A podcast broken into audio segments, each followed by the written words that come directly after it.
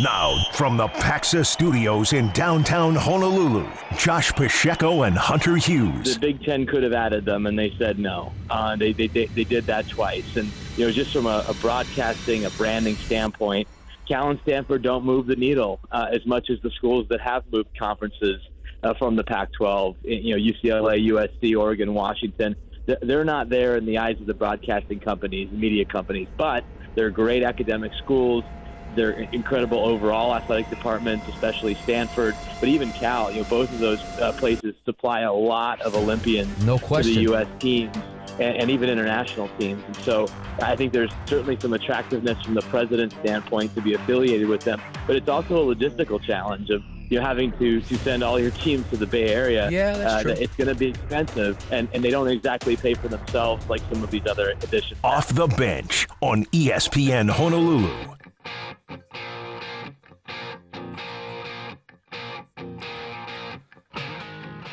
That was Adam Rittenberg uh, last night on Sports Center all night with Jim Basketball here on ESPN Honolulu. That was all about why the ACC seems to be hesitant to add Cal and Stanford, which we got some new reporting on uh, before the show. The uh, the ACC is one school shy of being able to vote yes, which we I mean, we we kind of knew, right? Yeah. Um, I guess they also so they were one one vote shy of the straw vote. I guess they tried again today, and the reporting here is actually first reported by Sports Illustrated. The four schools that are against adding Stanford and Cal are Clemson, Florida State, North Carolina, and NC State. Which I guess kind of makes sense. Those are the four I guess, conference stalwarts, really. Uh, they say here they need 11 of 15. They need 12 of 15 schools. So, so they need an 80% approval rate to vote on it. And that includes Notre Dame. Yeah. I'm sorry, no, 12. They are 12 of 15. Oh gosh, I, got, I, I, need to tell Brett McMurphy to do his math. Says uh, required 75% to add new members. 12 of 15 is 80. Mm. Just yeah, um, that's not even ge- geometry. Uh, but yeah, Notre Dame is in favor, so they're they're one shy. Uh, so Stanford and Cal is in a really big rut here because I can't imagine any of those four schools budging for whatever reason unless they got like 10 million more bucks to uh, each school, which I don't think they're going to get. So ponder that for a moment and and and let that stir because I'm going to read you something that came in earlier today from Oregon State. As you know, um, Oregon State, Washington State feel like the two schools that are kind of on the outs. And their president, uh, Jayathi Murthy, put out a, a letter to the Oregon State community. And of that, here is here's the paragraph um, or the the quote. Yeah, here's here's the paragraph that everybody's focused on, and I quote. Since I last updated you immediately following the sudden events that destabilized the Pac 12 conference one week ago, we are making progress in defining Oregon State University's best paths forward. We continue to believe that preserving the Pac 12 is in the best interest of OSU student athletes and the remaining universities and so we are doing everything in our control to stabilize and rebuild the conference. I don't know what leverage they have in in order to do it. But I don't think you say that unless you think you have an ace up your sleeve that is going to allow you to make that happen. And as soon as I read that, I thought Hawaii might be in a little bit of trouble. Because if you rebuild the Pac 12, first off, it doesn't need to be 12 schools. You can rebuild it to eight, you can rebuild it to 10. Um, an FBS conference has to have a minimum of eight schools. And if you go under, and I, and I learned this earlier today, if you go under eight, you have kind of a two year grace period to get back up to eight. Okay. Anyway, you don't need to get to 16. You could have 10, you could have eight, you could have 12. Um, but let's say these four schools band together. Stanford and Cal might not be wanted by anybody. Stanford drives it. Let's say, okay, we're going to stay here and we're going to be the leader of a conference. We're going to be the face of the Pac 12 because we still believe we have some kind of a brand. Then you either have a merger up to the Pac 12 or the Pac 12 starts picking people apart. What do you think is the most likely ace that they are holding right now? I think I think Oregon State's ace is Stanford. And I think Stanford's ace is we believe we are too good to move down. Like, it, it, if you think about it, it is kind of true, right? I mean, Stanford as a brand name, more so now for their Olympic sports rather than football, but still a, a first class athletic um, athletic program at a first class institution. Stanford in the Mountain West, while cool, it's a name. Stanford's not. Stanford has too much pride to do that. I think Stanford has too much pride to join the AAC. Hmm. I think again, um, we we can talk about the travel all we want, but I think there is too much pride there to take themselves down to a group of five level. Also knowing that you're not keeping your your um, your power five status. You you know you're going to lose that. Have to. So, um, if you feel like you're too good for that, it's either the ACC, where you know you're going to get a lot of money, but you don't know you have the support for the ACC. We know the Big Ten is done. It's now maybe going on your own and trying to find a way to move it forward. And I'll also say um, those four schools have been meeting without the Pac 12 commissioner. So it, it seems like they don't trust him. They're going to meet on their own and they're going to try to vet things out on their own. And if that is the case, they might have better luck going around their leader to try to see if they can drum something up. I, I if that happens, then I think you have a concern if you're a if you're Hawaii. Because the likelihood and I know we've said this before, it feels like a broken record. The likelihood of a Pac 8, 10, 12, whatever they want to be, picking you out of 12 schools as part of a group of schools to go up, to me, is unlikely. Not only that, I don't think Hawaii's the only one that should be worried.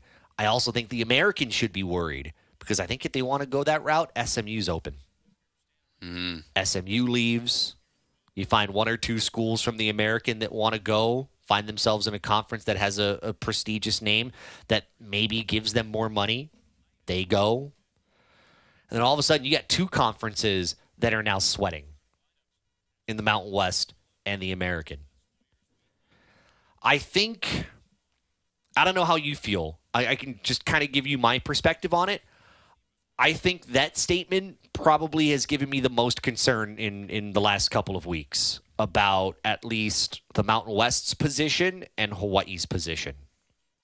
Yeah, uh, but uh, you're also speaking about a school that you know was just in the Pac-12, and the Pac-12 acted like they had this big TV contract that we were all waiting to see. Yeah, and found out it was all for nothing. So maybe Oregon State is talking big to make themselves look better than what they actually are. So it could be. I I'm not so quick to jump on the hypothetical and even uh, though that's what this show does many times or I, that, that's right uh, maybe, maybe, not so much hypothetical as much as it's uh, the, the pessimistic side of the hypothetical side mm, of things. I, I hear you. So I, I still feel like we're in great shape in the Mountain West. I feel like the Mountain West is in a place of strength right now, at least for the next couple of years.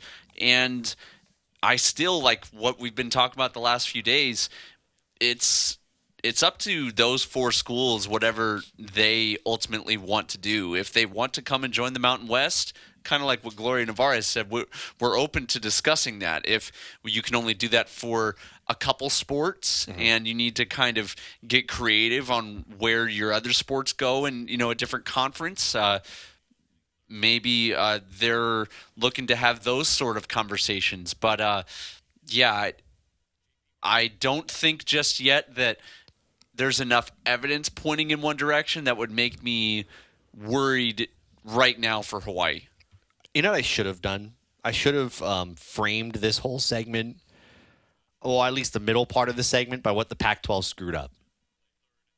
Um, the Pac 12 had an offer of $30 million to school. And that would have been right on par with the Big 12. That would have been right on par with what the Big 10 is giving some of its members $30 million a school.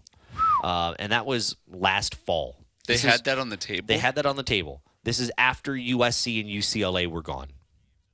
Oh my gosh, blowing it, ESPN offered the $30 million per school.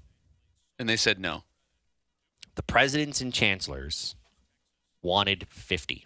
Oh my gosh, they wanted SEC money. Yeah, they wanted 50. ESPN walked away and said no. This is according to uh, uh, there's a there's an outlet in Oregon that reported that this morning that had uh, uh, John Canzano, who's a, who's a radio guy up there, uh, who's been really good at covering this stuff. Yeah, he's he's the one that um, uh, that was able to chronicle that today. And you know what? Given the way the Pac-12 has has really been here the last couple of weeks, I am not surprised whatsoever that a conference without USC and UCLA would see a $30 million number in front of them and say, eh, I'll raise you $20 million. It's 50 or nothing. What idiots. And I guess maybe it makes me think a little bit about what I, I read from that Oregon State president. Maybe I'm rethinking it, but I'm hearing idiots that turn down thirty million dollars. So I'm, maybe I'm thinking now, okay, maybe this Oregon State president is an idiot. If you know, that, the the thought is, hey, we could rebuild the uh, pack whatever conference and and keep it alive with the four schools intact. I should throw the other thing, by the way, too. Um, do I think I think Stanford, I think Oregon State realizes it is in its best interest to be aligned with those other three. Like, if Oregon State is aligned with Washington State only, Yeah, you know it's in a group of five conference. You know it's it's in a in a lesser conference than you've been in. If you're aligned with all three other schools, you feel like you're in a better position. Like at least in, in a better standing, maybe in a better financial position as compared to, you know, being in a place where you might get four mil a year. So just it, it's it's kind of a thought because we know this thing changes like daily, it seems. Um, but I thought it was kind of um, eye opening to see that come from Oregon State. I should note, I don't think we saw anything from Washington State today, and they had their regents um, special session thing today. And uh, I That's right. yeah, I, I don't I don't know what came of it because I don't think we've seen anything from it. So, um, which which could very well mean if we have nothing, that means there is nothing, or you just don't have well placed sources within our board of regents. there we go. Uh, it is off the bench here on ESPN Honolulu. He's Hunter Hughes. I'm Josh Pacheco. Great to have you in. You can text us. Our Zephyr Insurance text line is at 808 296 1420. Coming up in just a little bit, we didn't get to uh, some of the things yesterday we wanted to, but uh, Northwestern got themselves in the news again for very unfortunate reasons. Uh, we'll talk about that coming up next. Look at traffic here in seconds. It's off the bench on ESPN Honolulu.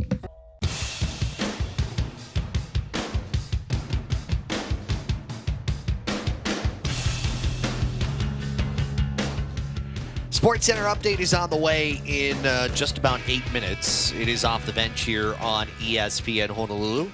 Um, we didn't get a chance to get to this yesterday, um, but as we spend a lot of time on college sports, uh, we can't just kind of ignore what is uh, the aftermath of what's gone on at Northwestern. Yeah. The uh, the allegations of hazing um, in a in a sexual and and another unfortunate um, ways.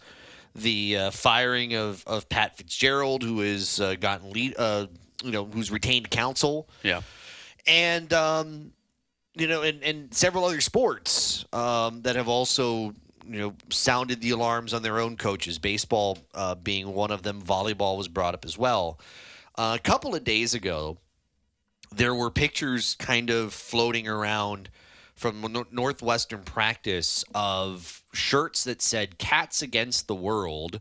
With the number 51 below it, which was uh, former coach Pat Fitzgerald's number when he played. Uh, it is obviously with with his number. I don't think it takes much to understand what "Cats Against the World" means. Um, that basically is uh, their support of Fitzgerald against what seems like a world of criticism against him and a world of negativity towards him in the program. The athletic director, um, you know, said he was disappointed by it, um, but. Uh, I you, you almost wonder if he's disappointed because it was visual. Like apparently these shirts were not new when they were caught on camera; that they had been out there for several weeks, um, and only now it's being addressed. So, if I'm the athletic director, are you truly, you know, you know, phased by it and, and upset over it, or are you kind of annoyed um, and and calling it out now because really it was brought to your attention? Well, I don't think uh, he knew that those shirts existed until he came to practice and saw the coaches wearing them. Um, a lot of Division One uh, equipment environments actually possess their own screen printing equipment, And Okay. so they can make their own T-shirts back there. So it's not like they were shipped there or anything like that. Like they, they could have just created those like the day before or something like that. Um, the other thing too, imagine if you're a player or a coach in this kind of circus that's going on. Well, what are the messages that you were communicating to your team? How how how, do you rally together in the midst of all of this? Because hey, you, you still have a football season to go and play. Right. Um, and th- those guys aren't just burning eligibility; they're going to try to go out there and play. As as difficult as it is, they're trying to find a way to rally and band together here. So that that that's the part that is uh, a little bit bigger and kind of a little more complicated than just siding with an old coach or something like that. They're they're trying to find some way to remain unified when it seems like everybody's coming out of the woodwork to pull them apart. But is everybody coming out of the woodwork to pull them apart? I'm not saying that. no, no, I know you're not. Yeah. I'm, I'm. What I'm, I'm saying is, from their perspective, are you inflating that to give yourself a sense of of something to fight for? Like, are you are you creating that narrative for yourself? Um, as a rallying cry, I want I want to finish that conversation because um, you- we also heard from the coach who didn't Yeah. say a lot, but also said a lot all at the same time. Um, I think you hit on something though that I I, I don't want to just kind of drop because uh, we're running at the back end of the segment. Sports Center's on the way right now. We'll look at traffic.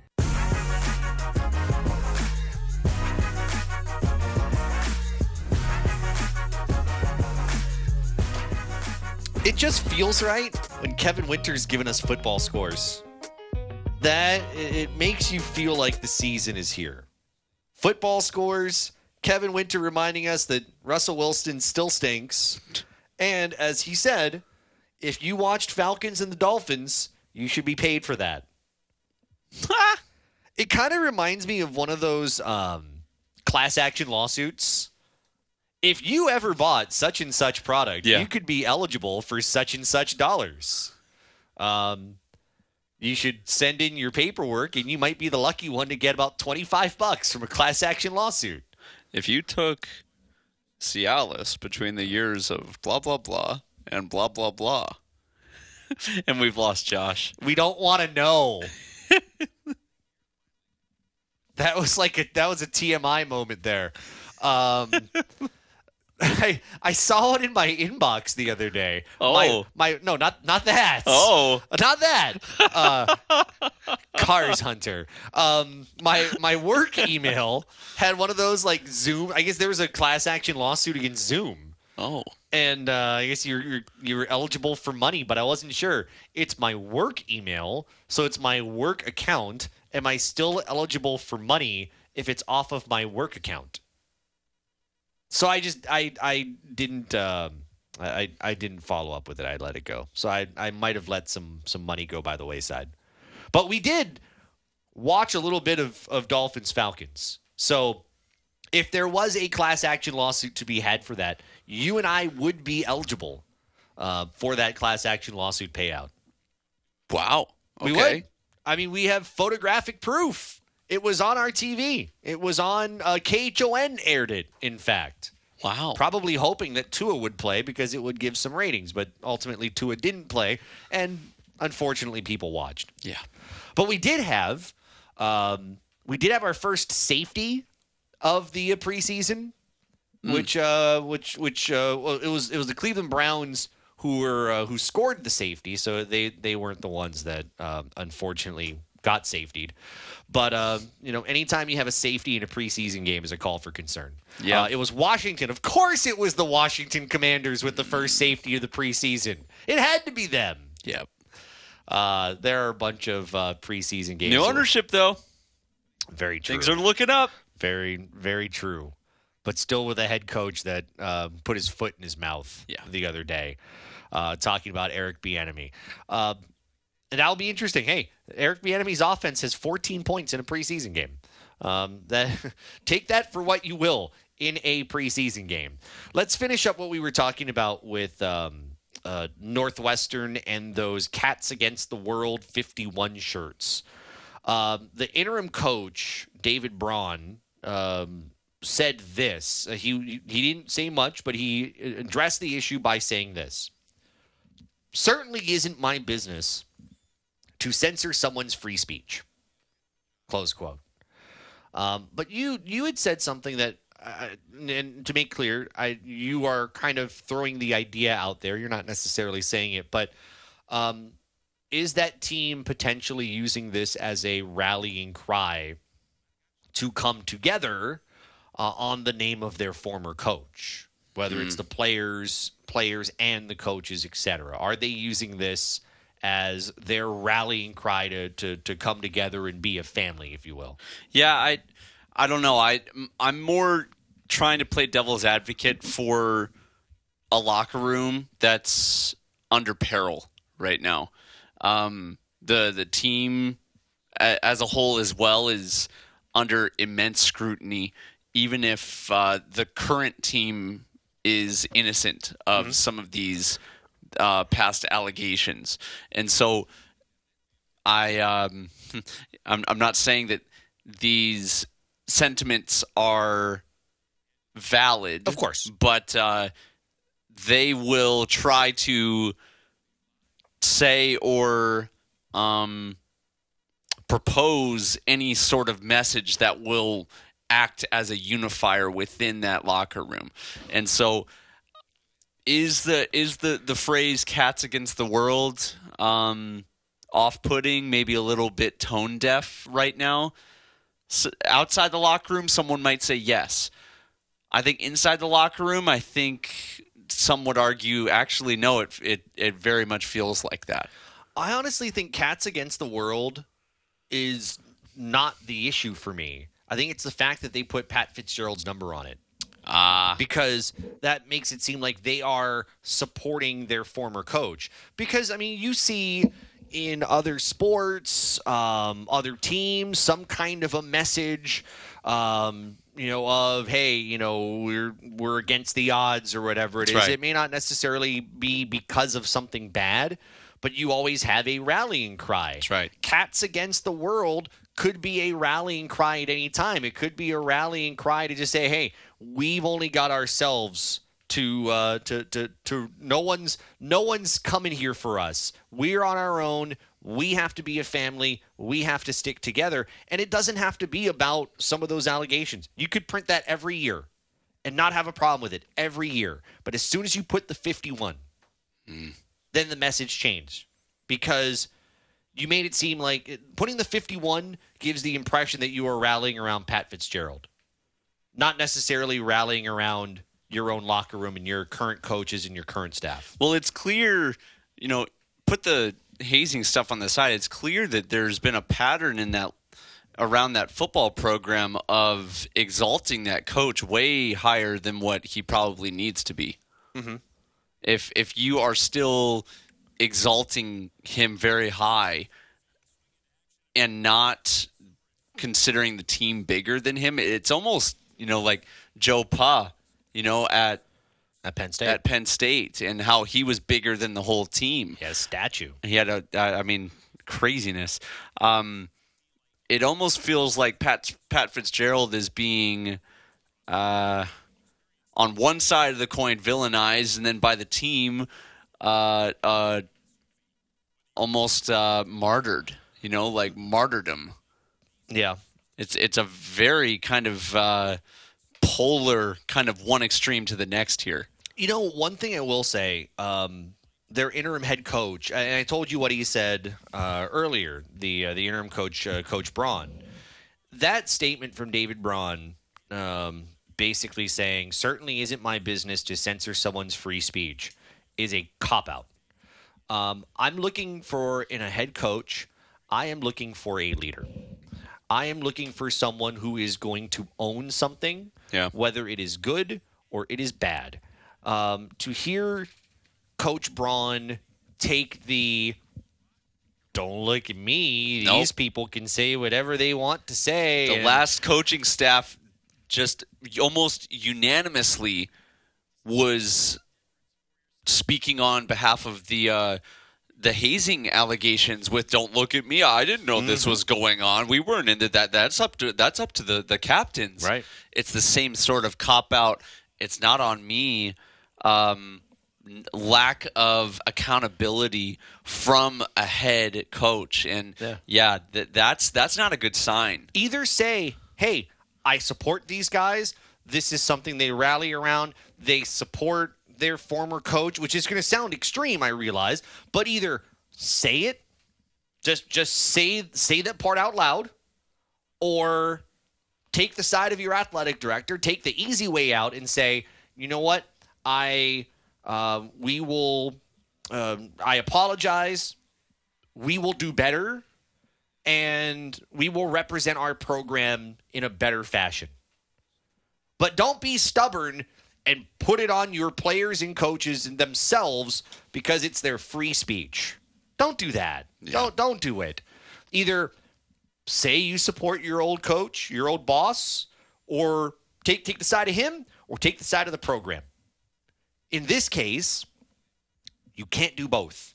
You got you got to pick one or the other. You can't have it both ways. and neither one you pick, you got to step forward in a place of strength mm-hmm. because the athletic program, the university as a whole, the alumni, they're looking at that football program under a magnifying glass right now. And you need to be the person, I'm speaking to the interim head coach, to exhibit some sort of strength one way or another right, Right. now. Yeah, it's um, it is it is boggling. It is, it is mind-boggling to me that you hoped that in making the decision to fire Pat Fitzgerald that you could find leadership in all of that, and instead you actually, believed or not, found less. And this is this is the other problem that they had was that you stayed within that staff. You didn't really get rid of anybody else. You left the rest of the staff. You just elevated somebody to interim head coach. They're all staff. It's not like Pat Fitzgerald was by himself. So, what did you expect? I know it's late in the year, but you really should have thought long and hard about this part about finding accountability you weren't going to find that accountability within the staff that you were keeping. You should have been able to find someone in the interim outside of the program who would toe the program line instead of towing the Pat Fitzgerald line. And because of that, I think Northwestern's going to regret this. They're not going to regret firing Pat Fitzgerald. They're going to regret keeping the staff, even on on short notice. It almost would have been better to just like give up the year. Yeah. And you know, it's, it's not fair to the kids. It's not it, it's not fair to those guys that you you know you basically are kind of sacrificing the season because of the issues. But if you want to figure out your program again, then you'll you'll have to do you, you might have to give up that year to do it. But I think I can guarantee one thing, Hunter. Um, Braun's not going to be the head coach next year. I think he's given that um, by by basically saying, "Oh, we're not going to censor free speech." He's basically told the world that he is not an accountable human being, um, and you, you can't be a head coach of a college football program and not be accountable. I mean, look at sorry, look at Todd Graham Yep. he got away with his his ways that were old school but here he was not accountable until it was too late Yes. and even at that point when his wife posted something on facebook showed no accountability um just just just look at that as your collegiate example uh, our neighbors at M. Global are partnering with our shipping companies to bring much needed supplies to Kokua, the people of Maui. They are asking for water, camping supplies, baby needs, batteries, towels, non perishable food items, and feminine hygiene products. Drop off items at M. Dyer Global's Pearl City office between 8 a.m. and 4 p.m. through Thursday, August 16th. Traffic coming up here. It is off the bench on ESPN Honolulu.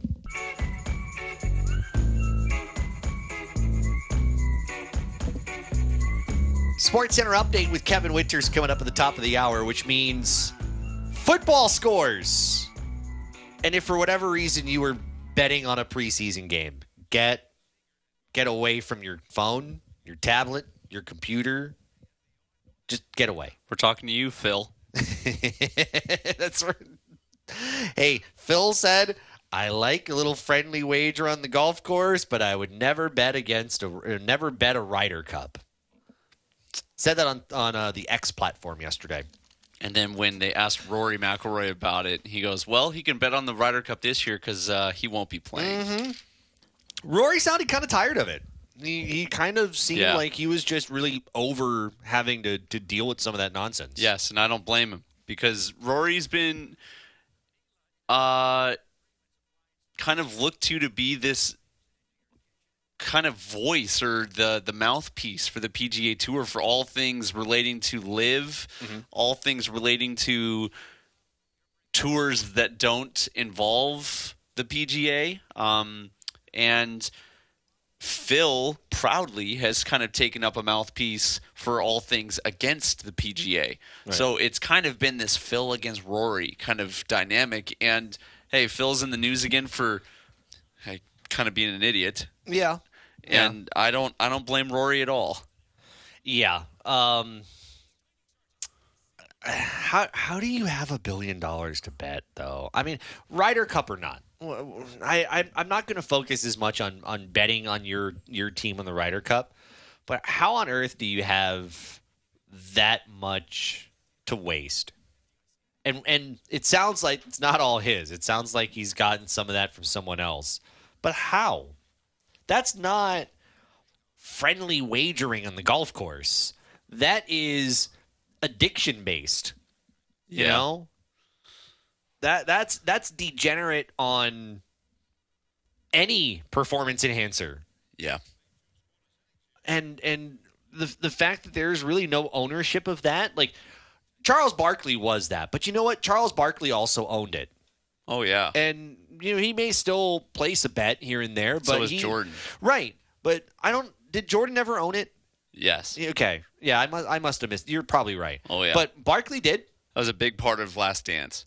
Oh, oh, gotcha. Yeah. It's been a while since I saw The Last Dance, but uh, Barkley did, and Barkley's open about it. Mm-hmm. So, it, it, if you're Phil, instead of trying to, you know, soften it like, oh, you know, I, I, I like my little wager here and there, but, you know, I didn't do this. I would never compromise the integrity of the game. It's not about the integrity of the game anymore, it's about the integrity of you. Um, and of course, as an individual that is not responsible for himself, um, he's not going to be accountable for his own integrity until he is very much forced into that position, which I'm surprised has not happened yet. His integrity is all but gone Yeah. at this point, and the trust of the fan base is all but gone too. Yeah. So Uh, speaking of trust in fan bases, Russell Wilson, uh, Denver Broncos, Arizona Cardinals. Uh, what is worse, Hunter? Because we've put this game on um, begrudgingly Yeah. here uh, because it just happened to be what came on after the uh, Bengals Packers game on NFL Network. Uh, what's worse, Russell Wilson's first couple of drives or the Broncos kicker?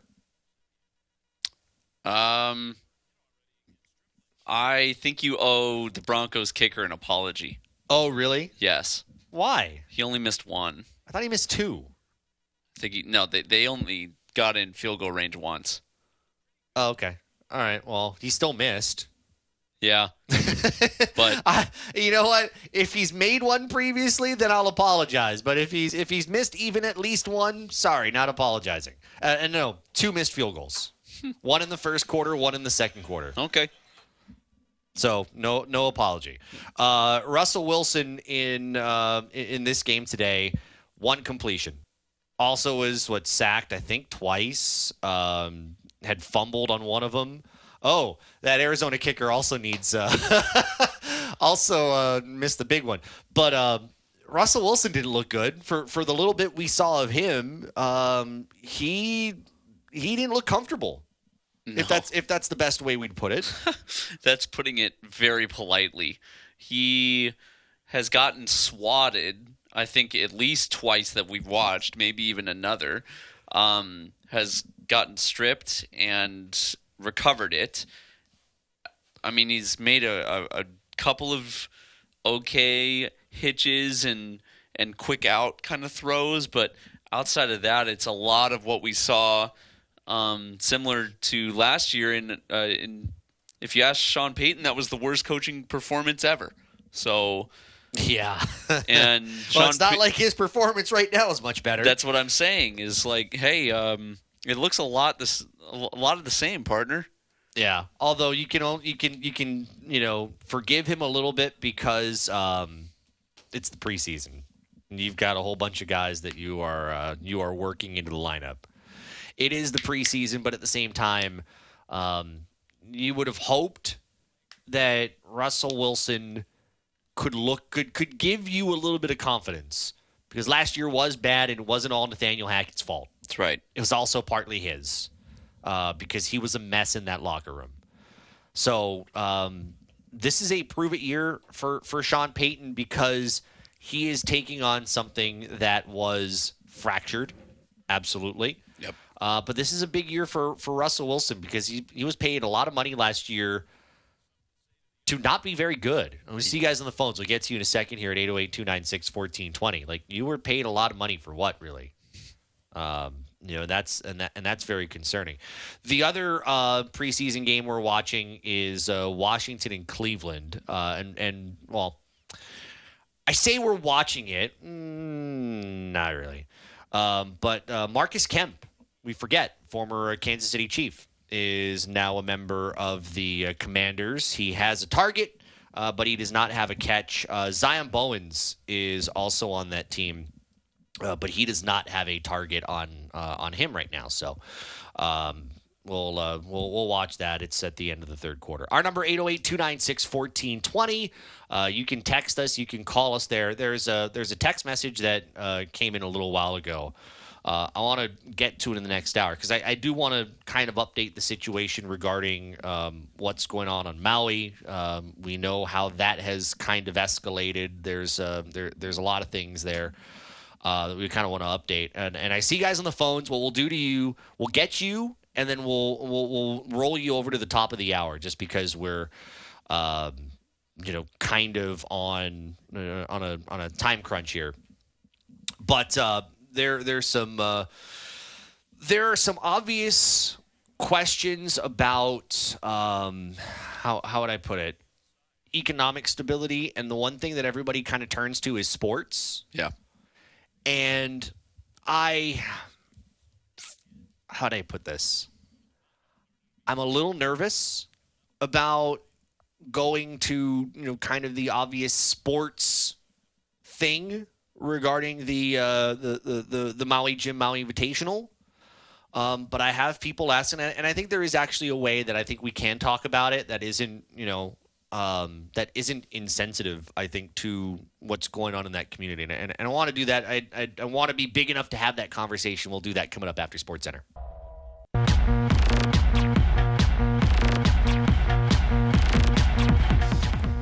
This should be the first thing in your in your car, then us. Uh, when you get in your car, you leave the office and you're thinking, all right, whatever it is that gets you going on the weekend. For for Liz, we found out it's coffee at four o'clock. For you, I don't know. I don't know what it is that, that gets you going on a weekend. Hmm. I don't know. How about you, Josh? What gets you going on the weekend? It's not fun being put on the spot, is it? Sitting on the couch on Saturday morning, taking in 13 hours of college football. Ooh. That's that's fun on a weekend, which means summer sucks.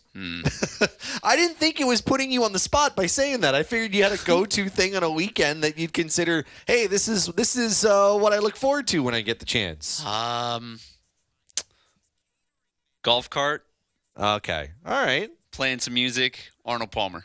Golf cart playing some music. Arnold Palmer. Now, That's- do they That's a good do weekend they ex- starter. do they accept of you playing music on the golf course in the golf cart? Of course. Okay, it doesn't Yeah. have to be quiet. Uh, if you if you're playing it on your phone, it you, Oh, you okay. can't you can't really hear that outside of the confines of your golf cart. And the the modern game is accepting of speakers now. Oh, really? Mm-hmm. Okay. Yeah. I guess count me as the person against speakers. No, it's okay. It's uh, kind of an old school way of uh, of doing things, and speakers are accepted on a golf course now. Wow. Okay. Um, I, I was about to go on a rant on on speakers for a second. Um, you've done Makapu'u, right? Oh, yeah. Yeah, and you and I have have done that. Um, the one thing that I get annoyed by, maybe this is this is my get off my lawn or get off my lawn moment. So Okay. if, if that is, then certainly find some King of the Hill music and put that on after after this rant is over. Um, I don't care to hear your music if you are if if if you are by yourself or you are with your family i don't need to hear your music on your portable speaker on 15 Yeah. Just you know find a pair of beats or you know your your air airpods or whatever you need. Put it in your ears because i don't want it in mine. Even if i am even if that if i'm listening to something on my phone if it's like a, a podcast or i'm listening to music of my own or i'm trying to have a conversation while doing the hike I don't want to hear your bleeping music. Is is that a get off my lawn moment or is that a perfectly acceptable thing? I think it's I think it's acceptable. I um if you're in a public space on, you know, like a hike or something like that and especially a hike where you've got a hundred people walking right behind you and your music now becomes their music. Mhm. Yeah, I'm not a big fan of that move. And if it if it has some really crude language even more so. Oh, even more. Yeah, if you don't have the wherewithal for families and kids walking, because that Makapu'u hike trail is a really easy hike. Yes it is. that everybody can can come and be a part of. And You can wear jeans and go on that hike. Did you wear jeans? Uh, not no, not me. Oh, but okay. I, I see people in like jeans and like long shirts, Yeah. long sleeve shirts doing that. I, like, I eh, think okay. if you're in a public environment, you need to be playing music that's publicly acceptable. or just keep it in your ears. Yeah. Uh, texter from the 513. Josh shut down on the speakers.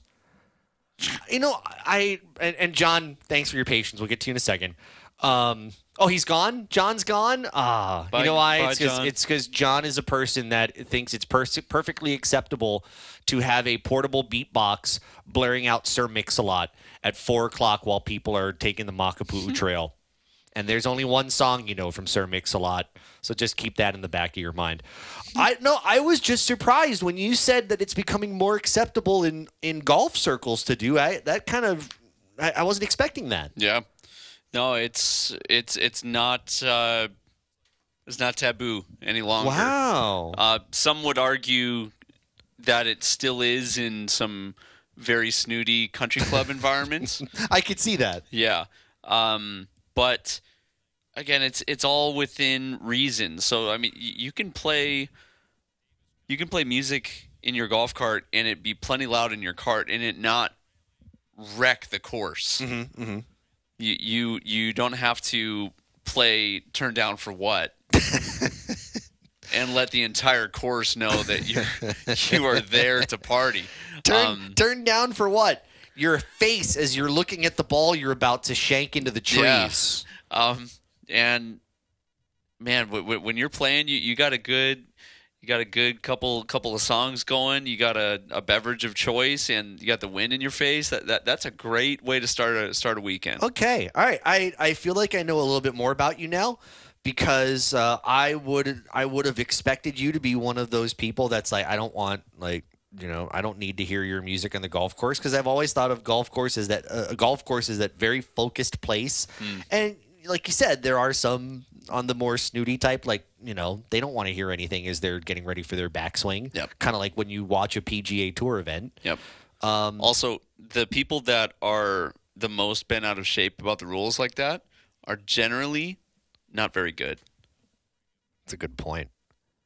I guess it's also fair to it, the golf course is big.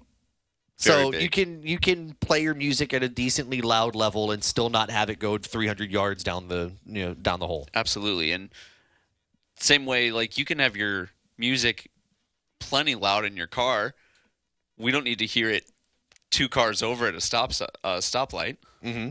It's, Yeah. it's very similar. Texter from the 233. Hunter and I approach the golf course very similarly. Music is a must on the golf course. Booze too.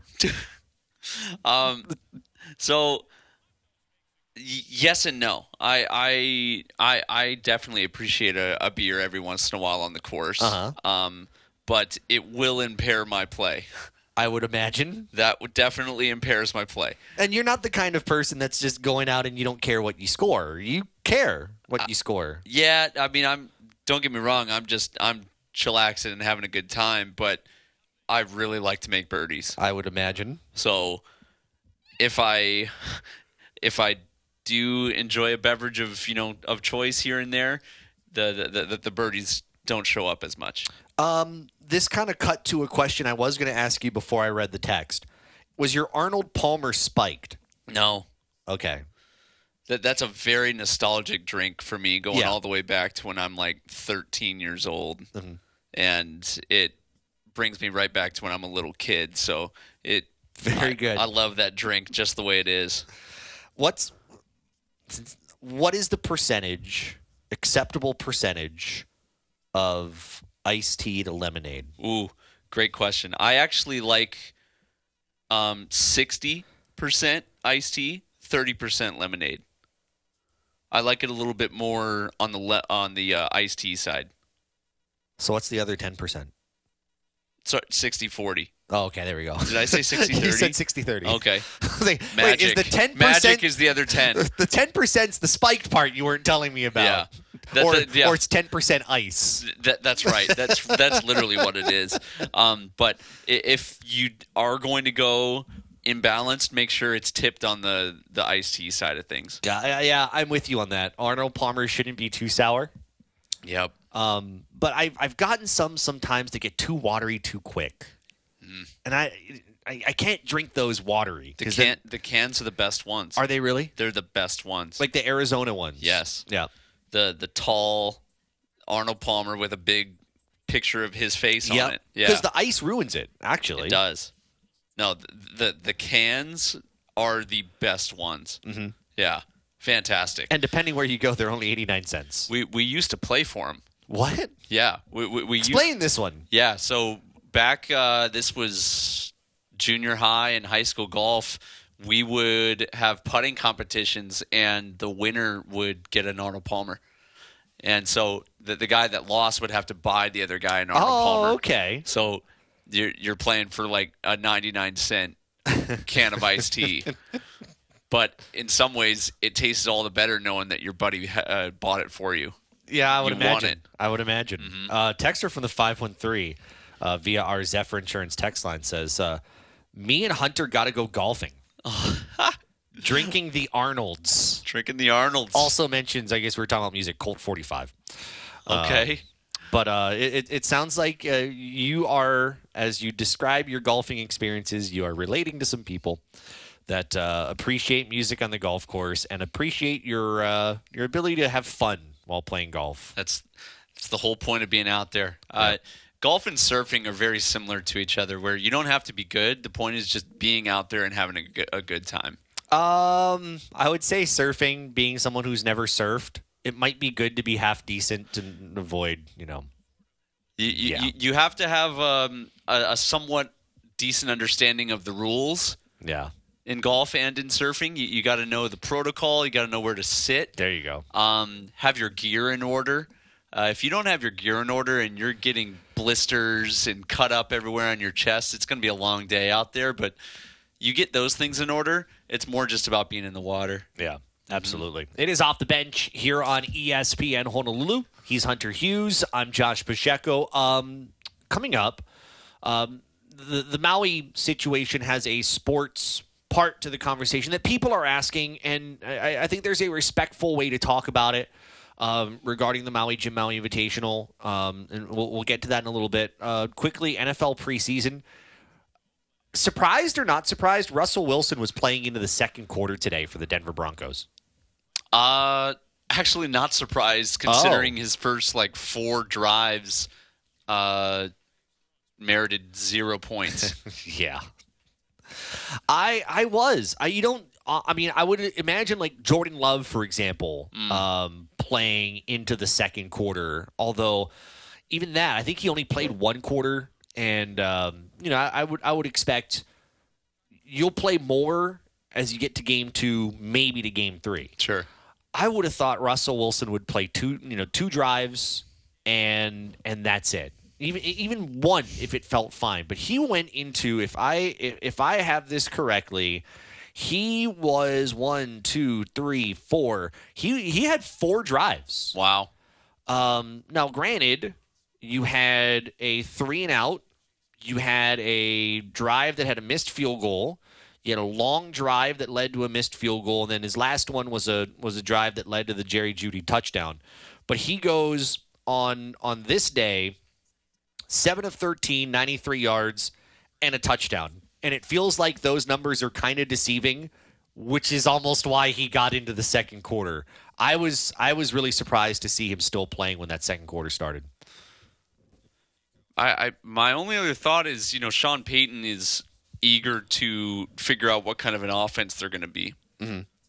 Yeah, and uh, you know this is really your first. You can you can think you know when you play in a uh, you know when you, when you do what you do in in uh, uh, in practice, but you really truly don't know it until uh, uh, until you play against someone else. And I think they they might be finding that out uh, firsthand. Hey, um, you know, usually this is the part of time where we tell you about the pigskin pig out, but Sold out. pigskin pig out is indeed sold out. Uh, great job by you. Not that we're surprised, because we always know that the uh, the Hawaii athletics and the Hawaii football community really show up uh, and support this program. So we're not surprised it's sold out. We want to thank you anyway uh, because uh, you Wanted to tell it you good job. Absolutely. Yeah. Um, so those people that got their tickets, they know it's on August 16th. Um, so uh, thank you for supporting the program. And if you didn't get your ticket, there will be other ways for you to support University of Hawaii athletics. So uh, just keep listening in for that. Uh, traffic here. Uh, we'll come back talk about the uh, the situation there on Maui. That's coming up on ESPN Honolulu.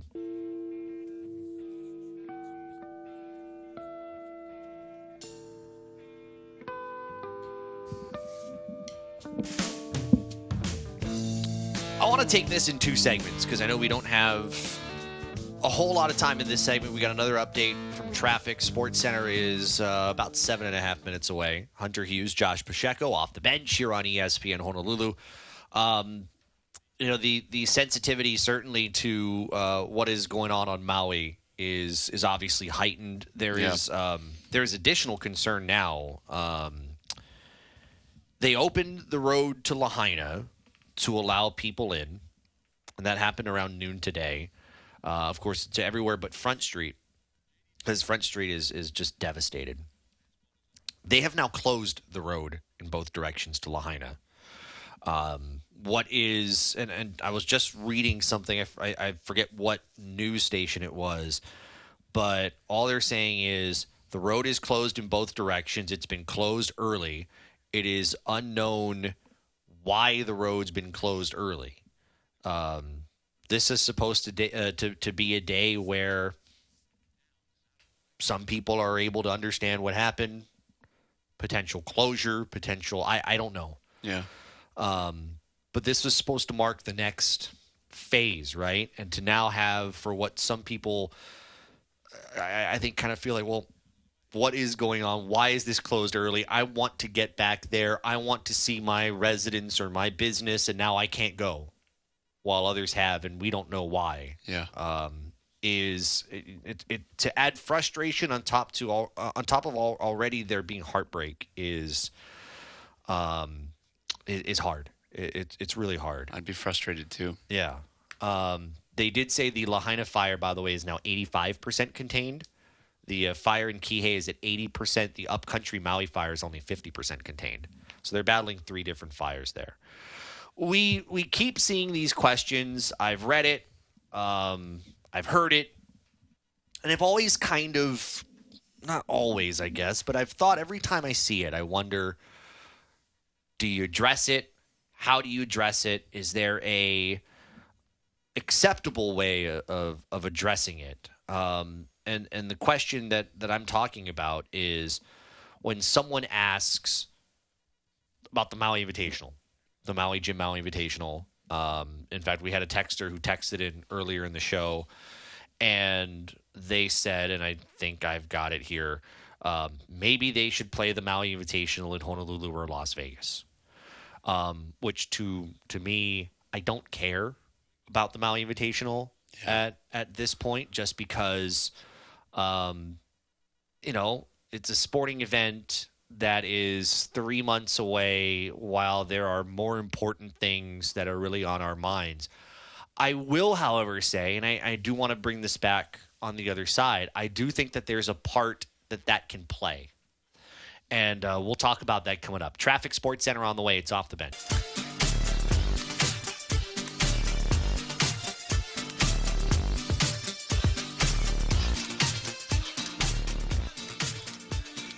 It is off the bench here on ESPN Honolulu.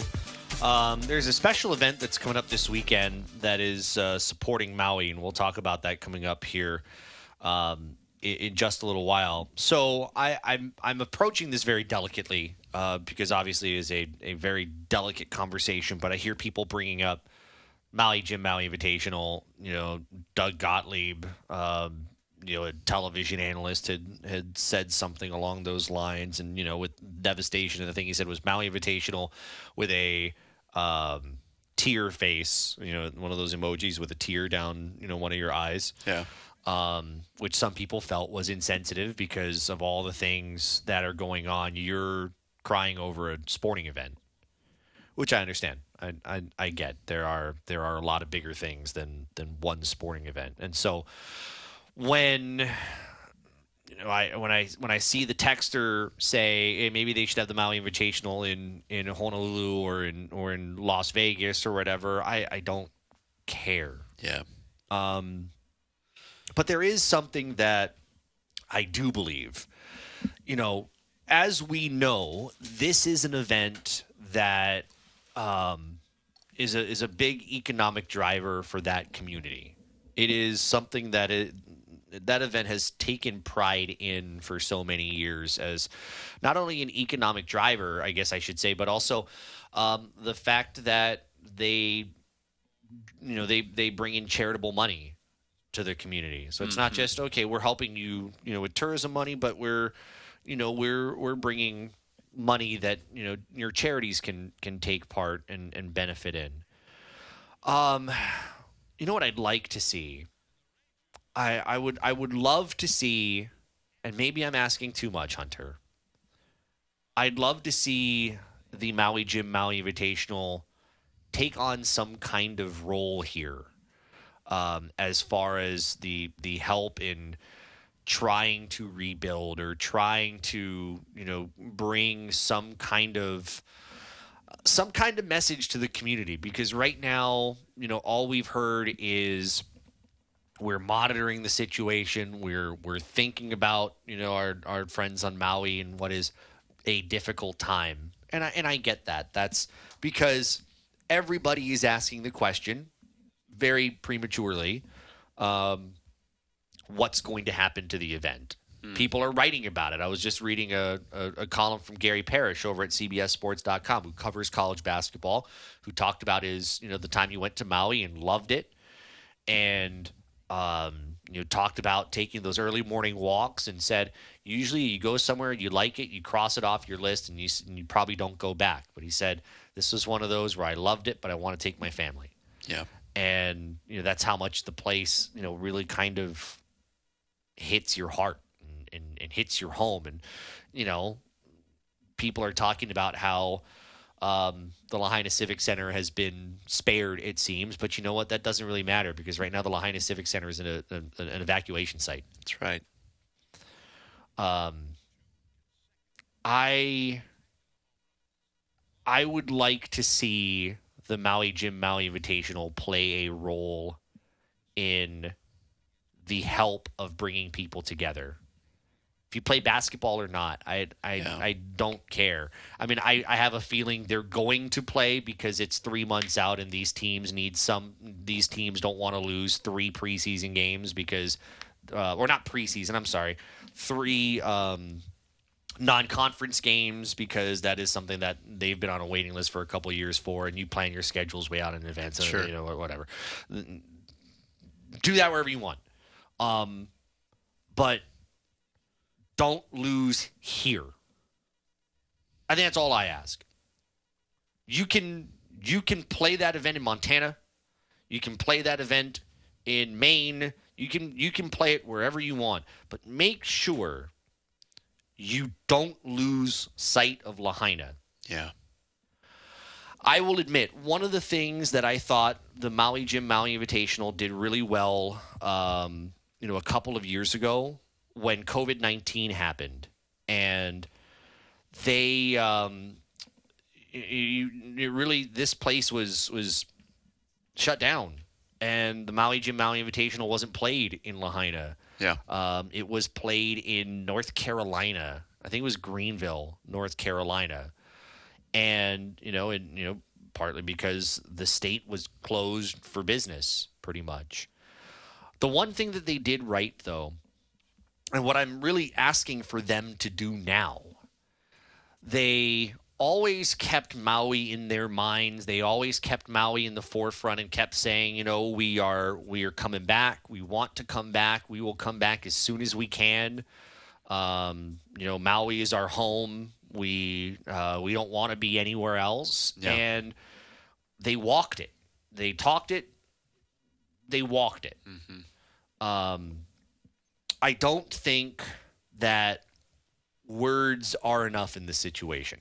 You know, um, when I see people giving, when I see people, um, everyone who needs ice. I, I saw you know a video of this on the news yesterday. You know, you need so much people who need ice. Ice is like a commodity right now, but you've got people making sure that others have ice too, not just you. You're helping open the cooler and pouring the ice into people's bags. And you know you see people doing everything the sweat labor. You see people with money. You see people helping with food. Words don't do enough for me. And that's not to sound um it's not to sound ungrateful but I would like the Maui Invitational to really kind of understand its role in this community. You're not just a basketball tournament. Yeah. You are you're a part of you're you're you're etched in that community. I would love to see you know what, even if let's let's say let's say they don't play the games, but you know what? Or you do play the games, whatever. You play you play the games wherever, whatever you want to do. But you know what? Staff, coaches from the teams, players from the teams, find a way to bring them down maybe before their season starts Yeah. and help. Go into the communities, help rebuild, help bring supplies, bring clothing, bring whatever it is that you can you can bring them all here and bring them together and understand why the event is a community. It is not just sports. I, I don't know if I'm asking for too much, Hunter, but for all those that that ask the question, oh, where are they going to play? That that is my that's my statement on playing. And and and that's why I'm kind of very delicate about it. Yeah. Um, it's not about playing. It's about giving to this community at this Yeah. point. So I hope for- people get that. And for, you know, a situation like this, it's kind of the the the repeated mantra with with Hawaii, right? Is people come, use up the resource, Mhm. leave. Yeah. Yep. And I, I'm not saying that that's in its nature what Of the course. Maui invitation of- invi- of course. invitational is, but Right. Because they haven't been that. no, um, but the, you know, this is a situation where a community has just suffered an extreme tragedy, continuing to suffer extreme tragedy. I mean, we, we're we're not even sure if the the, the, the death toll is total yet. It's not. Yeah. So, um, we, we we need to keep things in perspective here, and for something that gets national TV attention, uh, definitely benefits the the community. But i i if there could be a, a, a creative way, and I, I'm hopeful that there, there's people coming out of the woodwork right now to support and band together. And I'd I'd like to, you know, even on big uh, Sports Center yesterday, like they were um, talking about that and the different athletes that are coming forward and, and supporting um, supporting the effort. Maybe the Maui Invitational could be one of those situations where, yeah, those schools do pledge uh, finances to help the community that they were going to come and play a, a basketball tournament in. I don't think that that's too far out into um, outer space. So, yeah, I, I, I think right now it's it's still early to be thinking about really anything more than just today. And, I agree. Um, it's that's the fortunate, unfortunate, however you want to say it. Whenever a situation like this happens, you have to change the way that you think. You have to change the way that you react. You you have to remember how do we handle an hour from now? How do we handle this this evening? How how, how- how do we help our brothers and sisters over there right now? Um, because it in a life or death situation, that's really what counts. And they're they're worried about food on the table, ice, um, clothing, shelter. Because that's you mentioned clothing. For some people, all they have is what they're wearing. That's it. Everything else is gone. Yeah. Um, you know, we, we look for anything positive sometimes. I, I want to share with you a, a, an uh, an exchange I had on the X platform. Well, someone who listens to the show, his name is Justin, and there was something he mentioned in one of his posts. He said, "None of the people, meanwhile, none of the people I'm trying to find have been located in any of the lists." And of course, the lists of what I believe I've heard is several thousand people that are unaccounted for. I think I, I think the the county has said close to a thousand, or the state has said close to a thousand. Look at some of the lists. Some people are saying it's more than that. Um, so he said that yesterday that none of those people have been located. A little bit later on, um, you know, because hey, can help in any way. Later in the day, he came back and said the on island contingent finally got through. Their home was spared, and they were sheltering in place. Wow. So yeah, they they found the people they were looking for, and they were um, they were one of the fortunate ones. That that those are are a, a few of or one of the, and I see you guys on the phones. We'll get to you in a second. It's it's one of the few positive things I think you you hope to read, you hope to hear every day because you know when you open up your social media page, you know when you turn on the news, you know that what you're going to hear for the most part is not not good. And you search for that one thing that will change everything or at least will will find a way to, to, to put a smile on your face, you know, at, at some point. Um, you know, I, I, guess we'll take it now. I was going to do it after the break, but um, but but let's do it now. Uh, Darren Kimura is on the line. Of course, he hosts uh, Sports Cards and Collectibles here on ESPN Honolulu. Uh, but Darren, uh, there's something coming up uh, this weekend um, as part of the uh, Sports Cards and Collectibles show at Pearl Ridge. Uh, you want to tell us about it? Sure. Hey, Josh and, and, and, Hunter. I know What's up, Darren? Something that's been top of mind, right, for everybody, and um, you know, every every week, um, you you know, we think about how lucky we are to live in Hawaii, and then something like this happens, and you know, it's it's the the true sign of the Hawaii people that we can come together and try and find a way to help. And every month we do this sports cards and collectibles show at Pearlridge Waimakai. It's every second weekend. Well, this is no different this weekend.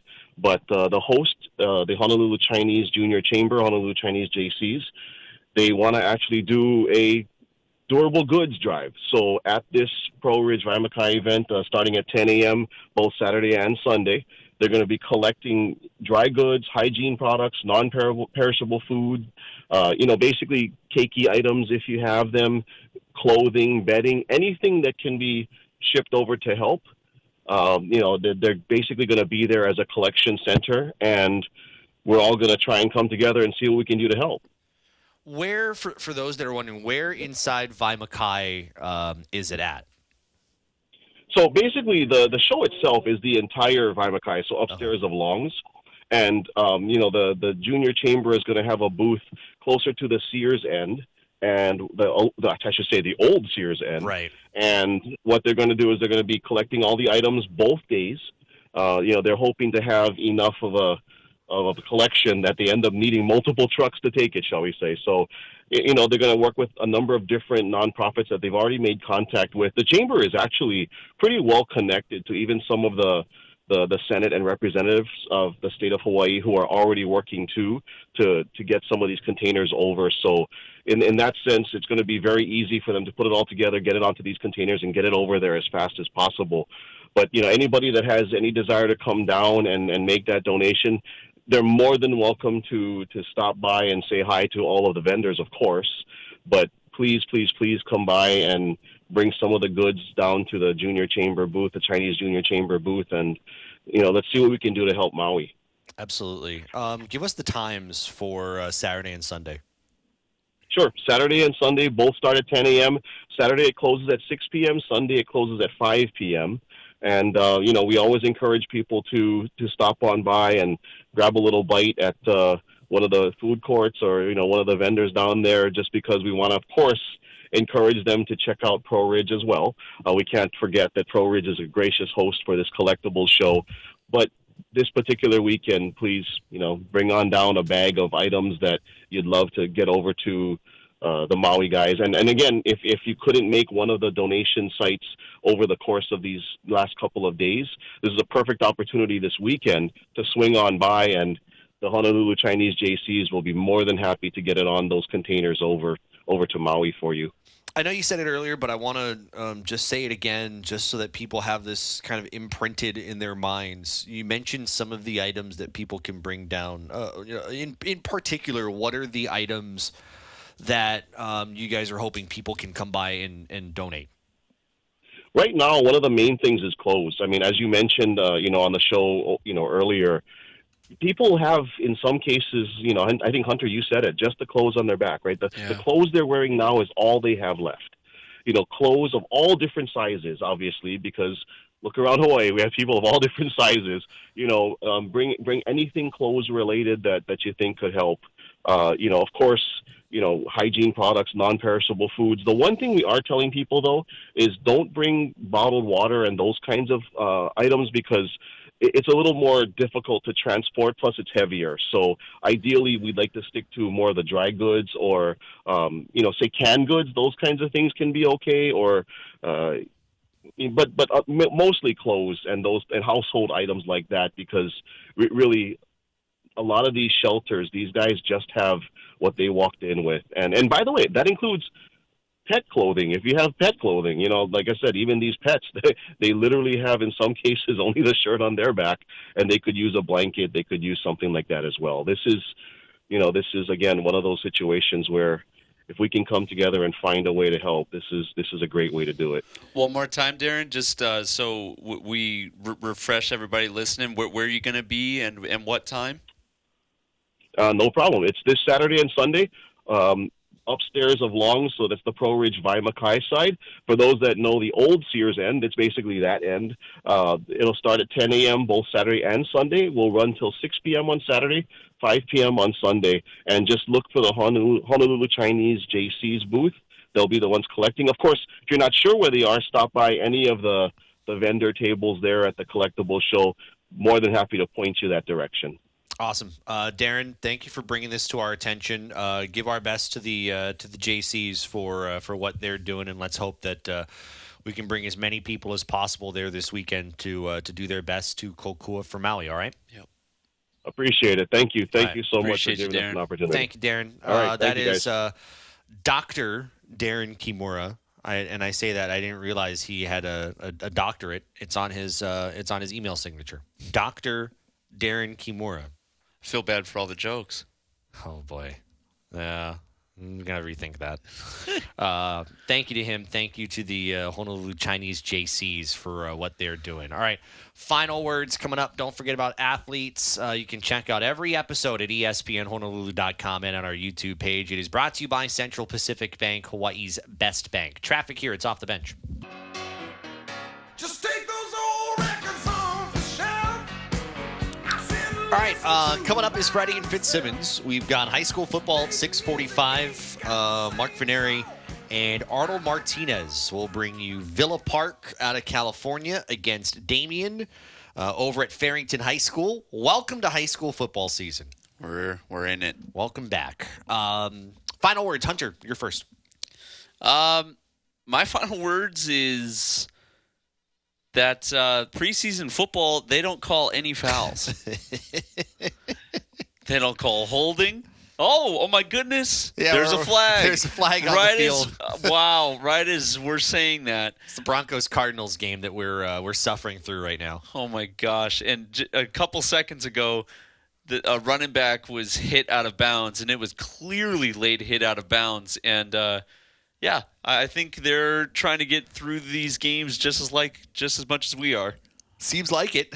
I mean, uh, I'm sure it's not fun for the uh, for the officials to be around it. It's not the greatest football, um, I realize, but uh, there it is. You know, um, I guess my final words will go back to high school football. Thank goodness it's back. Unfortunately, you know, it's back under some really tough circumstances. You know, with what's going on on Maui, there are a number yeah. of games featuring, um, you know, Maui teams that uh, won't won't be played this weekend. And um, while it is far from important, you know, you kind of wonder for some of those teams with with their situations, what will this year be like for them? Just even with school, yeah. school starts up. Um, well, school's already started for you know a number of the public schools. So. Um, you know, for everybody else, I, I hope and I would ask you know, for every high school venue tonight, um, have a moment of silence. Please do for every individual whose life has been lost. Um, life has been lost, um, Yeah. and and and these at least a thousand uh, who are missing, um, because there are you know some won't have the opportunity to play this weekend because of this tragedy. So please just you know take the time at, at any high school site this uh, this weekend, take some time to uh, remember what a lot of people are thinking about at this moment. Have fun at your game tomorrow. Thanks, St. man. Louis and Kapolei right here on ESPN Honolulu. I'll see you on CBS 1500 tomorrow for Kamehameha and Moanalua. Uh, Freddie and Fitzsimmons is coming up next.